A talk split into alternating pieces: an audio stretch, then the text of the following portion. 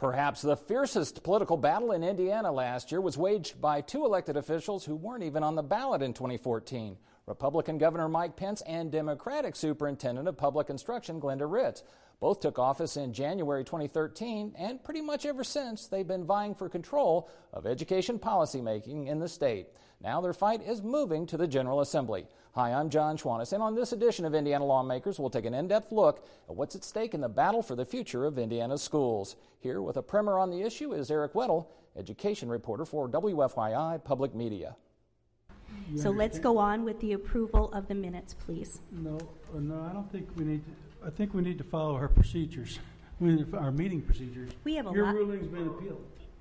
I, I'm asking I'm- to appeal the ruling of the chair. No, there's not a ruling that's been appealed.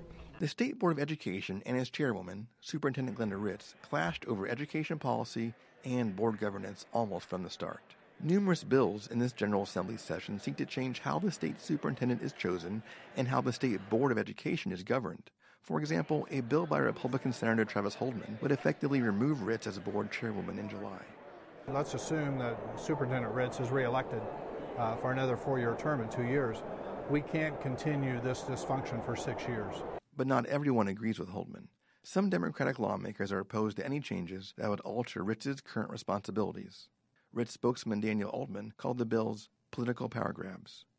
But Holdman believes how the board operates must be changed. What Senate Bill uh, 1 does is uh, allow for the election of the chair of the State Board of Education to be chosen by the members of the State Board of Education themselves. I really don't think that it makes any difference uh, who the chair is, as long as the process and procedure is spelled out uh, for that chair. Expect this issue to be debated soon. I'm Eric Weddle at the Indiana State House. Thanks, Eric. Back in a moment with our roundtable discussion Indiana lawmakers from the State House to your house.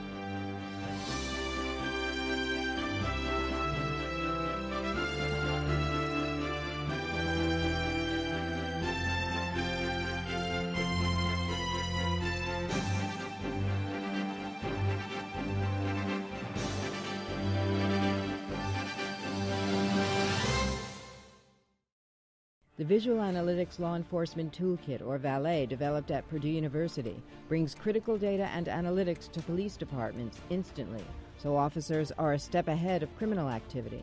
To learn more, visit otc-pr. Accusations of backstabbing, disputes over secret meetings, the disclosure of compromising emails, threats of litigation, and, well, the filing of litigation. Welcome to Indi- Education Policy Making, Indiana style. As is no doubt clear by now, Mike Pence and Glenda Ritz don't agree on much of anything. Both of them, however, would acknowledge that the existing approach to educational governance in Indiana is less than ideal. Joining me to discuss what can and should be done to improve the situation are four people intimately involved in the process. Republican Senator Travis Holdman of Markle, the author of Senate Bill 1, which would overhaul the State Board of Education and its leadership selection process. Democratic Representative Terry Goodin of Austin, who also serves as superintendent of Crothersville Community Schools in Jackson County. Teresa Meredith, president of the 40,000 member Indiana State Teachers Association, and State Board of Education member Brad Oliver, associate dean of the School of Educational Leadership at Indiana Wesleyan University. And I thank you all for being here for what I think will be a lively discussion. Thank you you know, growing up, uh, watching TV on the mornings, on the weekends, I'd see Conjunction Junction, educational programming at its finest. This sounds more like Dysfunction Junction, and I, I wonder. We're going to talk about solutions, but first let's talk about how we got where we are. Travis Holdman, why are we in this pickle now? Well, I think. If in fact it is a pickle, I don't want to uh, presume. I, I believe it is a pickle, and uh, I think there's a significant dysfunction uh, with what's going on with the state board and, and the department. And uh, I think uh, it's, this has sort of been the outgrowth of uh, difficulties that we went through uh, four and five years ago. And I say to folks and my constituents, as I've had third house meetings already, um, Tony Bennett and Governor Mitch Daniels don't live in the state house anymore. Uh, they are gone. But I think there was uh, significant uh, and sufficient discussion during their tenure to get education reform passed. That there were things that were said by the two of them and things that were said by teachers and the Teachers Association themselves that have really denigrated uh, education in the state of Indiana. I have a group of superintendents that I meet with on an annual basis, and Superintendent Ritz was there just a couple of weeks ago, as I've done with, with she and with uh, Dr. Bennett.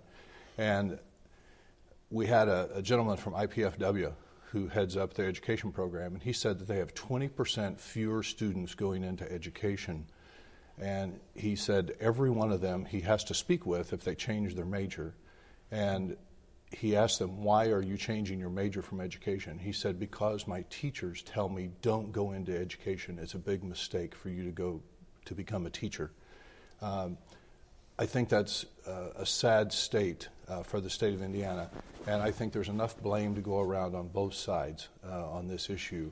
But we have got to change the tenor and the discussion that we're having about education in our state to talk about what we can do for kids uh, to improve education, what we can do for teachers, uh, to be more supportive of teachers, to pay them the very most that we possibly can for the effective and highly effective teacher. Uh, because we have got to invest in education in that fashion. You know, if I can, Jon, I'll jump in. You know, I, I watch those Saturday morning cartoons as well. So, uh, conjunction, junction, what's your function? And I think that's probably where we're at right now. I think there's pro- there's definitely a turf war going on we've got to figure out okay, what is the function of the superintendent of public instruction? I think it's to uh, to uh, try to work with uh, public schools and other schools to try to make sure that our students receive the best education possible, the best education in the entire United States of America and the world. The governor, I think, sees that as his role. I think he stepped up uh, earlier, even in the state of the state, and said, "Hey, this is going to be an education." Uh, session. So, uh, but he hasn't put forth any real educational proposals uh, other than just the worn out old proposals that, uh, that's been floating well, around would, under.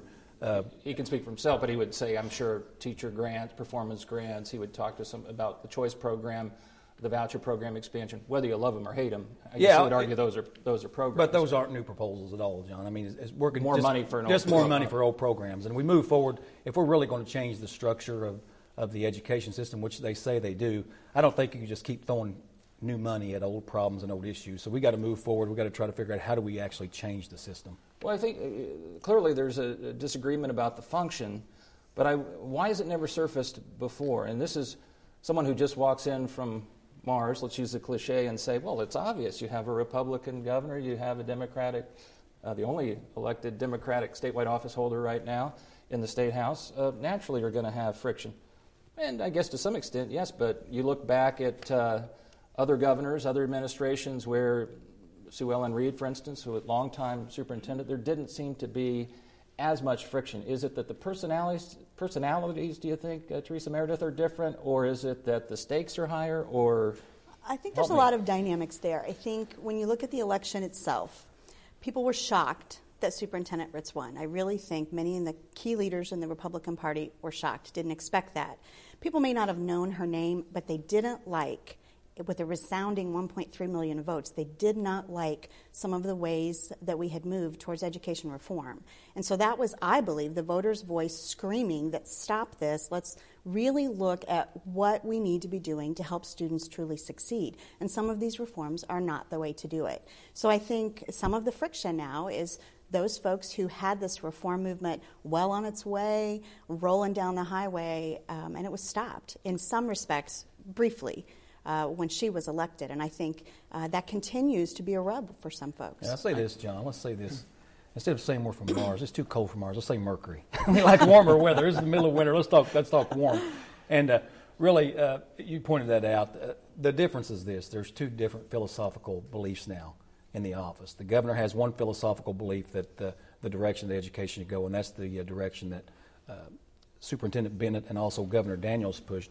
And then uh, I think Superintendent uh, Ritz has got a different philosophy of how the educational philosophy should go. And I think that's the trouble with the problem with the State Board of Education at this point, is those two are clashing. Instead of trying to meld together, they're actually butting heads like two I, rams on a mountaintop. I suspect that what's happened in Indiana is not unlike what we've seen happen in states like Wyoming, where essentially there's always been an inherent structural flaw um, behind the way the, the, educational governance system is, is uh, the oversight is provided to that, and that you have a, a governor who's elected and appoints the state board of education, but you also are electing the state superintendent of public instruction And I think going back to something that was said earlier, I do think you can trace some of the dynamic back to the last election. But even before that, when in 2010, 2011, we passed in Indiana the Putting Students First uh, legislative package, which was part of the Bennett Daniel package.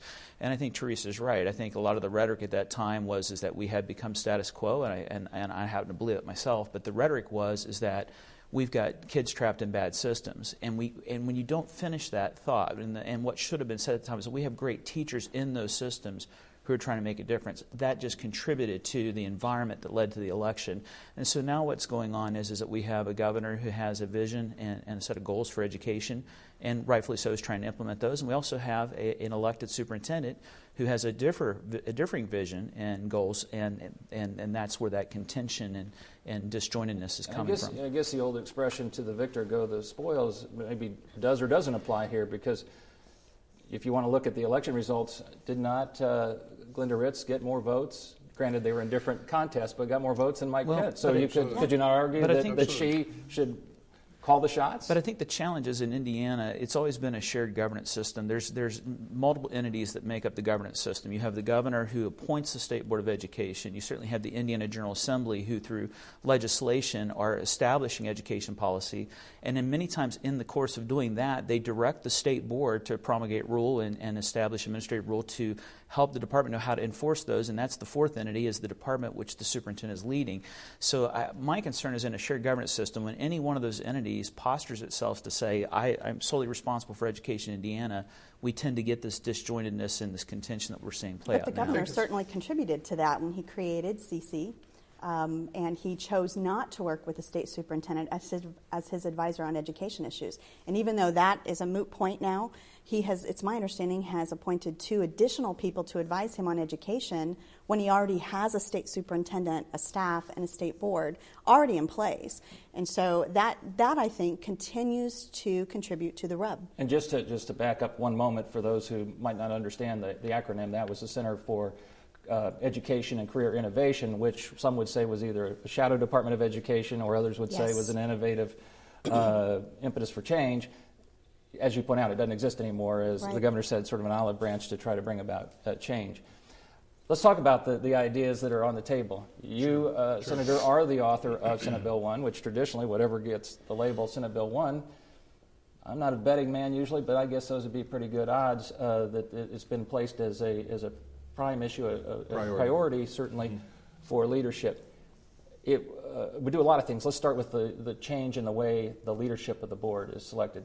Uh, the Glenda Ritz would no longer effectively be the head of the State Board of Education. It's possible that she could be, uh, if the members elect her. If the Uh, 10 people who have been butting correct. heads with her, including one sitting here right. the, in the That's room, uh, would somehow have a, That's right. a Uh, transformation. the big difference is that the chair uh, would be elected by the members themselves, and then there's uh, uh, a whole uh, order of how you get items, uh, agenda items, on the table, and a process to put in to be put in place that's been done legislatively rather than administratively, which should have been done. But I think uh, we all have to recognize that there's never a bill that's introduced that ends up being passed and becomes law that looks like it did when it was introduced.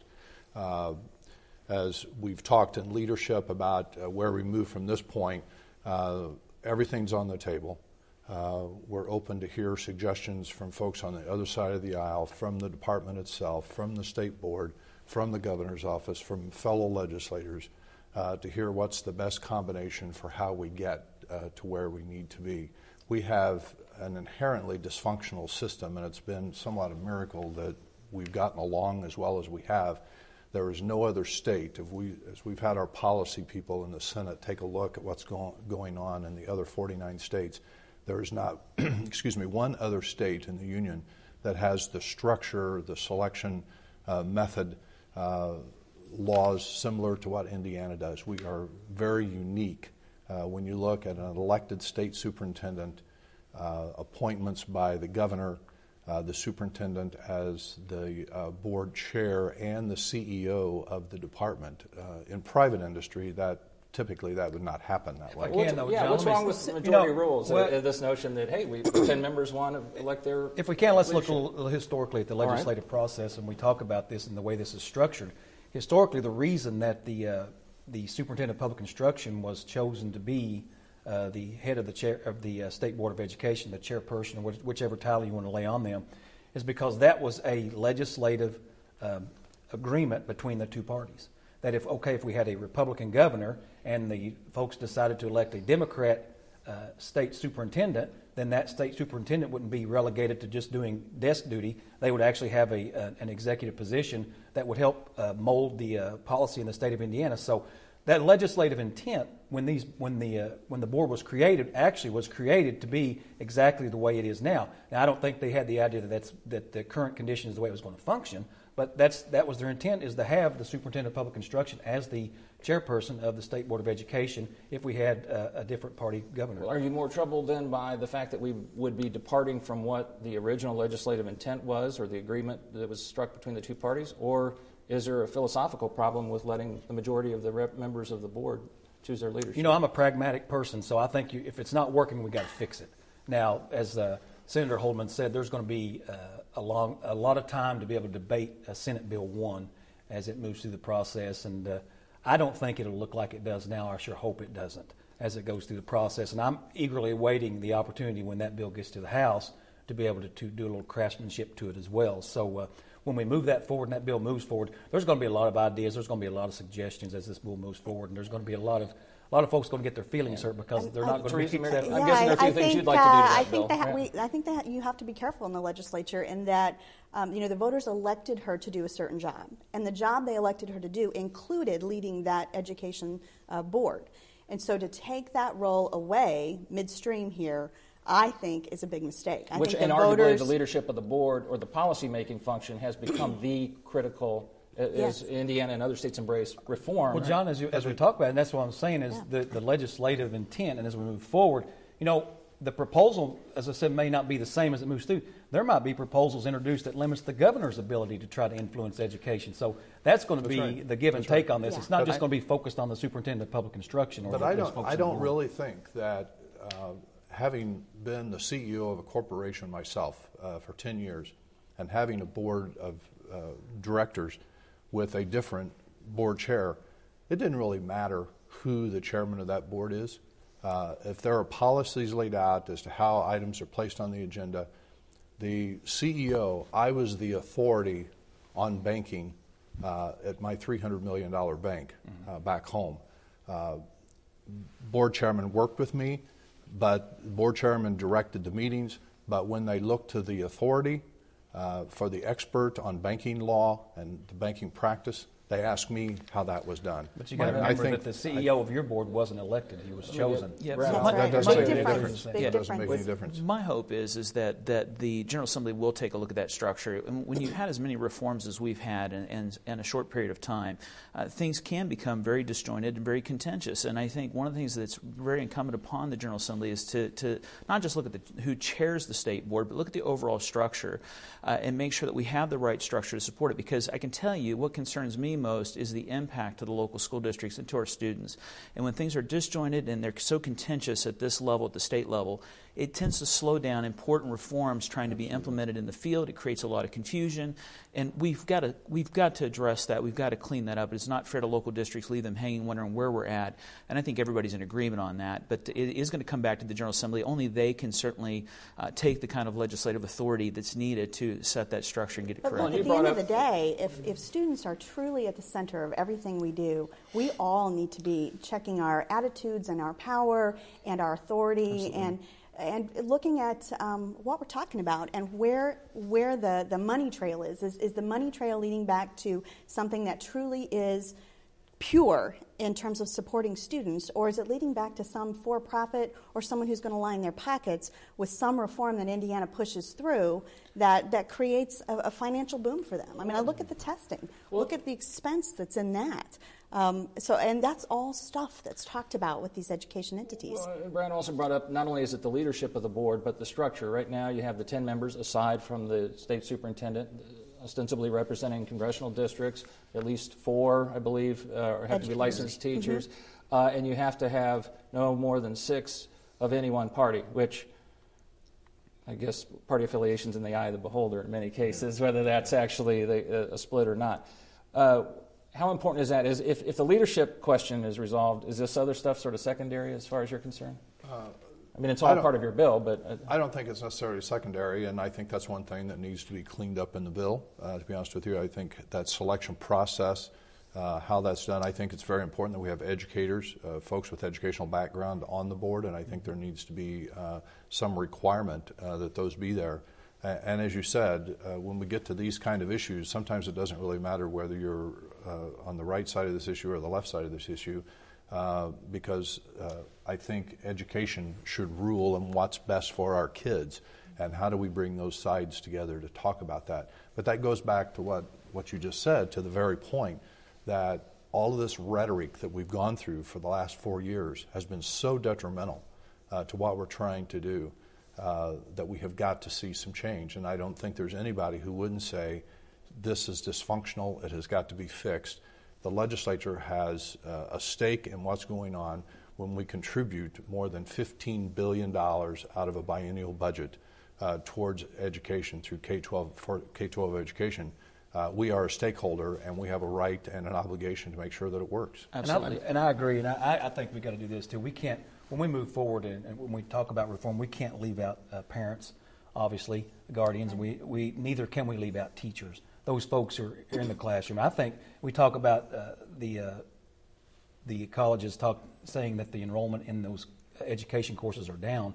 Nobody wants to be a teacher anymore. Uh, is the old term that people are saying now. And I think there's a reason for that. That's because the morale is low. And I, I really feel that anyone that has a little bit of a teacher in them, anytime that um, Superintendent Ritz is attacked, they feel like they're being attacked as well. Yes. So I think teachers they have a, that um, personal feeling with an, a connection with another teacher that hey, if you're attacking Glenda Ritz, you're attacking me.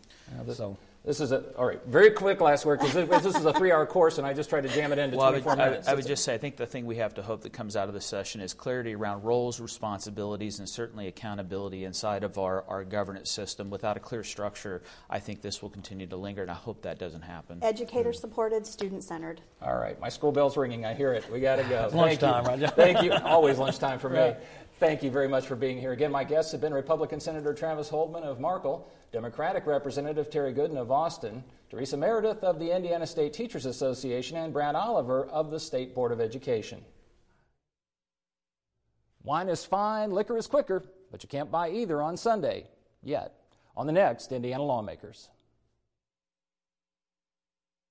Time now for our weekly conversation with Ed Feigenbaum, publisher of the newsletter Indiana Legislative Insight and its sister publication, Indiana Education Insight. Ed, how much of this is good old fashioned partisan politics? Well, a lot of it is involved in partisan politics and personalities, but I think it really all goes back to class basketball. When we changed to class basketball, that ruined I, everything. You, you, wise words. I knew it was going to come back to haunt. I mean, is this just an R and D thing, or is it much broader? Well, I, th- I, think it's broader. When you look at things in general, you know, democracy isn't pretty, and we've we've gotten along in state government with executive branch agencies and executive branch officers and governors being of different parties. You know, you've got a governor of one party and attorney general of another party. You know, that's pretty significant, and they s- seem to have gotten along together back in the the Bayh and Linley Pearson days that, that we used to cover. And, and going back then, you had, uh, you know, Evan Bayh and Dean Evans of different parties, the superintendent and the governor of different parties.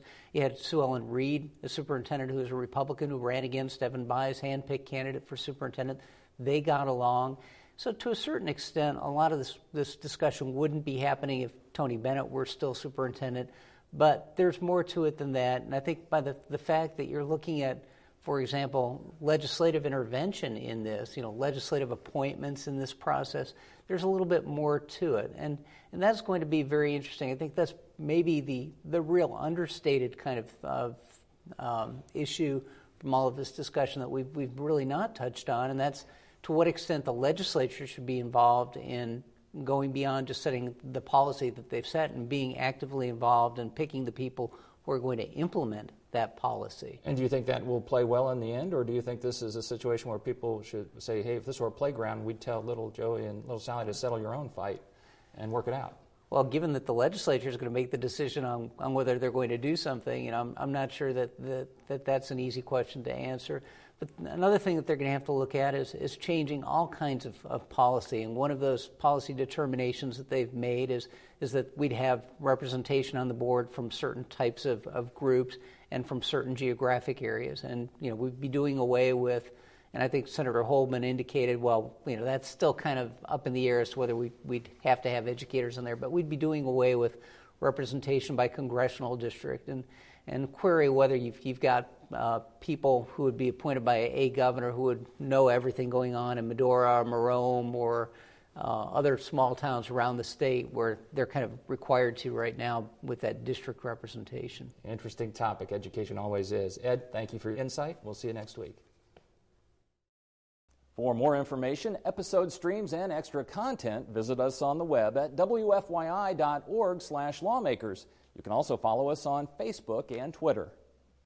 You can access live streaming coverage of the General Assembly on the internet as well. And remember, you can get our show on demand from Xfinity and Bright House Networks.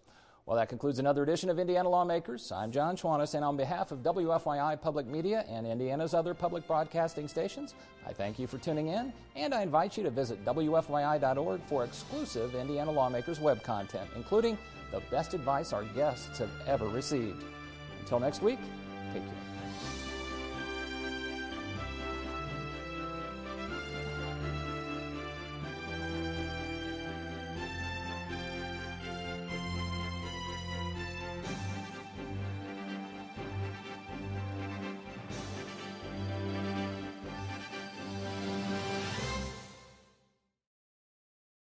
Idea economy is here at the Purdue Research Park.